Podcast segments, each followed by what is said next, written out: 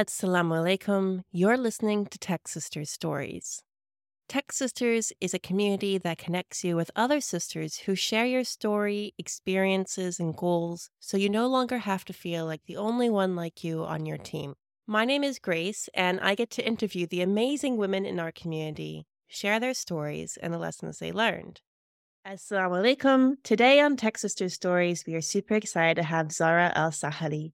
Zara is a current PhD student at Queen Mary University in London, and she's also a Google DeepMind PhD scholar. Zara is also an AI session lead at Udacity, and I'm so happy to have you on today. Thank you so much, Grace, for having me here. It's my pleasure. Alhamdulillah. So, how did you first get into tech, Zara? So it's a weird starting. First, I did my bachelor in electrical engineering after some motivation to math and physics.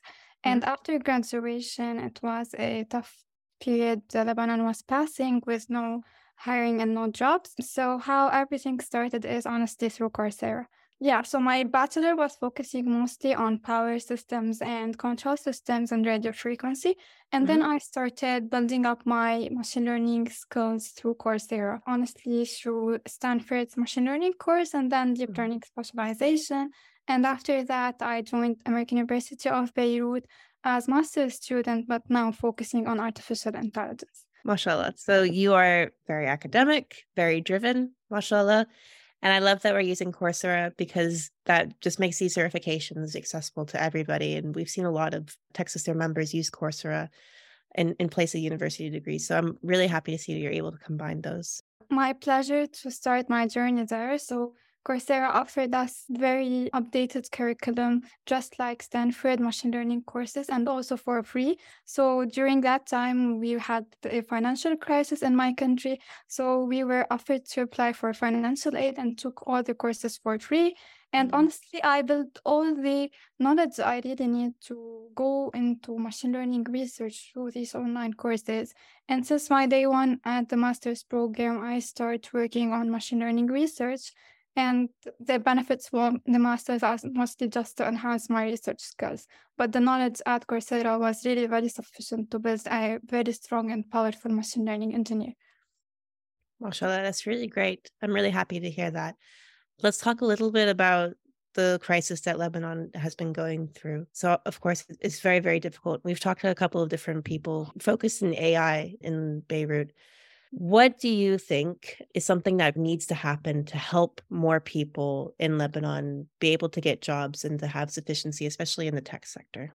So I think first um, supporting students and enhancing their technical skills. Mm-hmm. So I think one of the advantages of the COVID pandemic is opening the opportunity for remote working. So currently, although we're having a problem in working in the remote or tech sector as Lebanese with Lebanese countries, we have mm-hmm. the opportunity to work remotely abroad. So I think the most important thing is to build sufficient skills. And as I said, so either through Coursera, edX course support of the government. I know other countries are supporting their students, uh, for example, at Udacity through government-funded program. So I think having these steps and in tech, there's the opportunity of working remotely. The second problem is, I think, uh, the electricity, which is really, really affecting us as computer scientists or anyone that really needs electricity for his job. I think also giving some support to, to students or to graduates and solar panels or power banks for those who are not really able to afford this. The internet also is a, another problem, but I think with sufficient skills and just resolving the issue of electricity, or at least some companies understanding this problem, like at this from let's say 2 p.m. to 6 p.m., I really can't work. I have hmm. cut off in electricity. So I think uh, this also can help. Yeah, that's it. Mashallah. I think the infrastructure, especially, was what I was was thinking of. That's one of the things that we heard from the other people we interviewed from Beirut, and we also were talking to Manara, who does programs across the MENA region. And infrastructure is something that is just very difficult to deal with. So having enough electricity, um, supporting students with getting the laptops and hardware that they need to do their job because it's it's a lot of money, subhanallah. So yeah. yeah.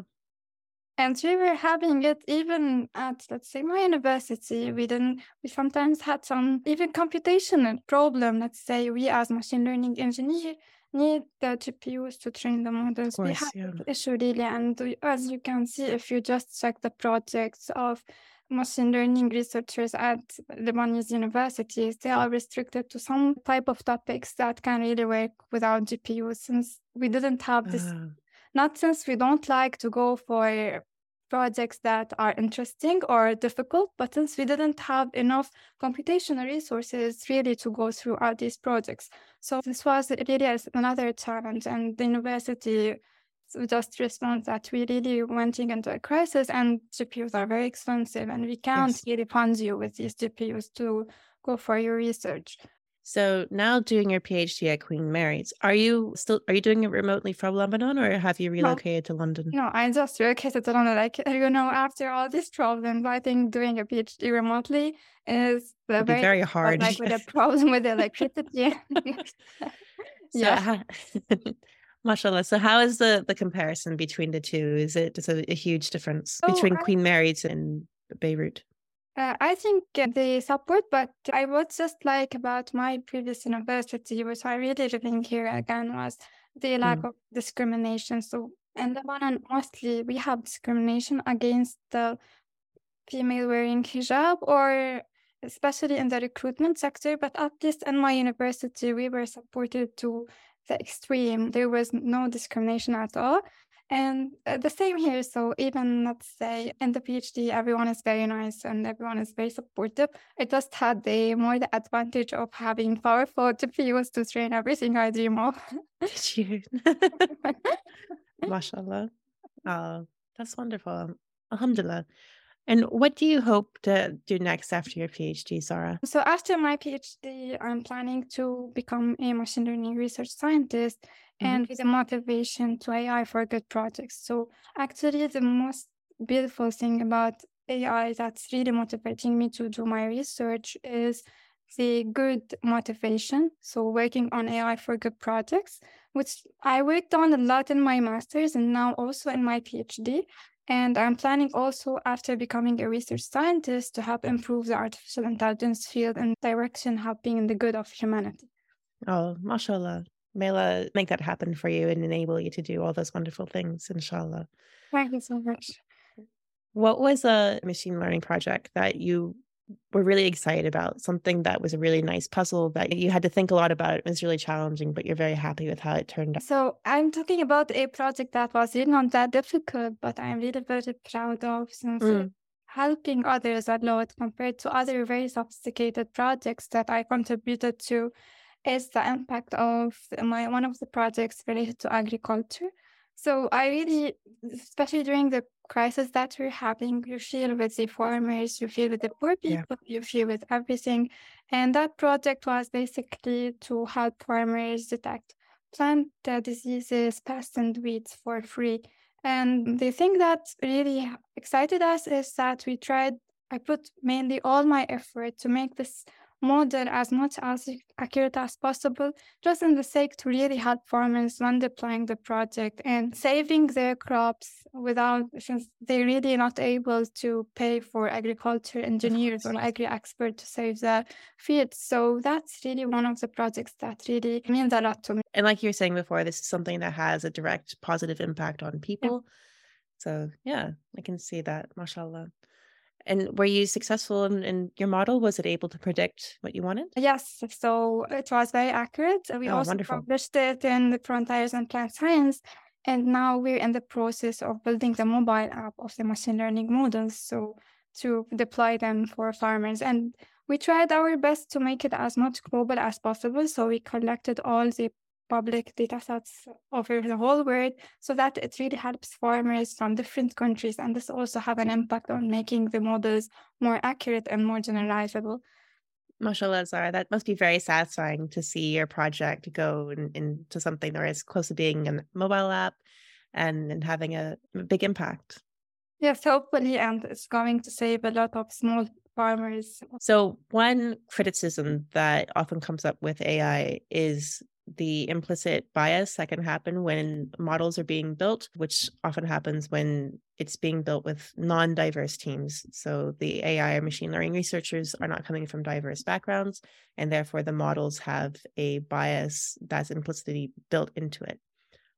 Do you think that happens? How do you think that can be remedied? Have you seen something like that in your studies? Um, yes, and we as minority, this project means a lot to us. So Mm-hmm. uh, before I worked on bias mitigation and hate speech detection systems uh, for different identities, whether related to religion or gender or origin of the of the tweet poster. Since you know, let's say for example, I'm just saying a tweet, and usually the model reported that I hate Syrians or Syrians are bad, and then the special identity posts the tweet like I am Syrian, and then the tweet is reported as hate speech by mistake. So currently, till now, uh, it's very difficult to remove this bias at all, since you know the bias, as you said, is from different origins. So first we have the bias in the data, the data itself, since we are biased as humans, the bias in the data collection, the bias inside the model, the bias uh, for us as AI engineers. But mitigation of the bias is is currently that the possible solution. Mm. We're having some algorithms that try to remove or reduce this bias, especially let's say for uh, manually adding these possible tweets that let's say are to be biased or let's say transfer learning, multitask learning. I'm very excited toward this direction. Or hopefully, we can reach uh, an algorithm that really is able to remove bias and not only trying to reduce this bias. And let's say the bias was reduced by 20% or 30%. No, hopefully, at one extent, we can reach uh, a limit where really this bias is removed at all. Inshallah, that'd be wonderful. And it's it's interesting hearing the different sources of bias and how deep it can go. I think a lot of people think that it's just something that you can clean up really easily, or it's something where you just have to pick the right data sets, but it is quite complicated. Yeah, it's very complicated. It's very hard to remove, but many researchers, and thanks God, are dedicating their time to resolve this issue. And hopefully, in the next upcoming years, we can reach a place where really this bias is removed. Inshallah. Inshallah. And Zara, what's been your experience so far working as a Muslim woman in tech in this field? So mostly I worked in the research domain mm-hmm. as in the field of computer vision, as I said in agriculture and AI for medical imaging, also in NLP on mitigating bias in hate speech systems, and finally on pandemic forecasting and graph neural networks for pandemic forecasting. And parallel, I also worked as a teaching assistant and instructor. So in AI summer schools and also now at Udacity, I'm supporting Amazon scholars and AI journey. So in the AI Right. programming with Python uh, scholarship program and uh, expanding, so democratizing the education again. So as I received the, the education from Coursera for free, I'm now supporting Amazon scholars to learn AI and pave their journey to help humanity. Mashallah. That's wonderful. I'm really happy that you're able to pay it back like that. What do you what advice do you have for any students who are coming into your field? First thing, never give up, always learn. So this field is moving very fast. So always update your skills, let's say every Mm. one or two weeks, and never let anything uh, stop you from learning or acquiring skills.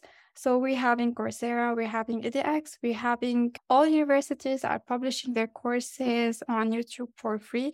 So if Mhm. you don't have enough money, let's say to join any graduate program or to these very expensive starting machine learning programs, just learn online and you're going to acquire the skills that lets you really pave the way and then don't let anything that you give up or stop you from learning. Mashallah. Zara, what is something in your career or in general that you're most proud of? So you've mentioned your project before for small scale farmers. Is there something that's like really close and dear to your heart? Yes, so uh, mostly that project is the Mhm. most one closer to my heart. Also, the AI mitigating bias, and finally, the COVID pandemic projects. I worked on multiple COVID pandemic forecasting projects just to also help uh, people, so in reducing the number of cases of COVID. So these forecasting algorithms had governments decide whether to close or open, and really affected the spread of the disease. And the last, you know, basically before the vaccination, really yeah. the spread of the disease was also affecting lives. Mashallah, that's really important work. What's something in your career journey that you regret or you might wish that you've done differently? Basically, honestly, I'm thankful for everything, even the things that were not that good in my journey or the the bad accidents or the let's say biased accidents that I faced before. So this made me more stronger. Uh, also supported me to decide on moving outside and starting my PhD. So they were really strengthening my skills. So I think without these bad things, I never imagined working outside or pursuing my PhD abroad. Also, they made me a stronger researcher. So when you're having these bad incidents or accidents, uh, these enhance your skills and help you become stronger.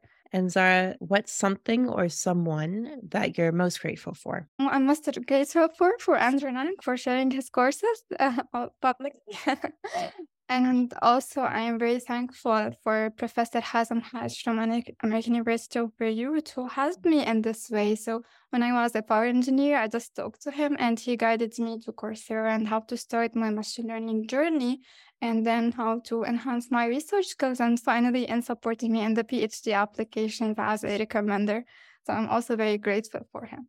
Oh, what a wonderful mentor. That's lovely. Yeah. Alhamdulillah. Alhamdulillah. Is there anything else that you'd like to add? For anyone who is interested to join the machine learning research community, never let anything you stop you from achieving your journey with all these rumors that you need a PhD degree or it's very tough to enter to the field without the graduate studies. I know a lot who really ended up doing very uh, exciting work with only online courses. So don't let anything stop you from entering the field, whether a financial situation, uh, whatever, anything else. Like in the morning, we had no electricity, we had mm. uh, problems in the internet, but you see, we're just having this thing to join and and enter the field and hopefully with these challenges and struggles you're going to excel and become a stronger researchers and then more opportunities are going to open for you or maybe scholarships or jobs abroad if the vacancies available at your country doesn't satisfy your ambition oh perfect that's what a great sentiment to end on Thank you so much, Zara, for for coming and for sharing your journey. Thank you so much, Grace. And I'm also here always to help anyone who's interested to join the field. Yes, definitely. So you're in our Slack channel. So anyone who is interested in in machine learning, anything like this, they can reach you and talk to you through Slack. Sure. Always help. Here to help. And as always, thank you so much for taking the time to listen today. If you liked it and you like what we're doing at Tech Sisters, consider following us, leaving a review, sharing this episode with any friends, or even supporting us on Patreon. All of those really help us a lot. This is a completely nonprofit organization. We're just doing this for Sadaqah. So anything that helps more Muslim women find us and discover us and hear the stories is immensely helpful.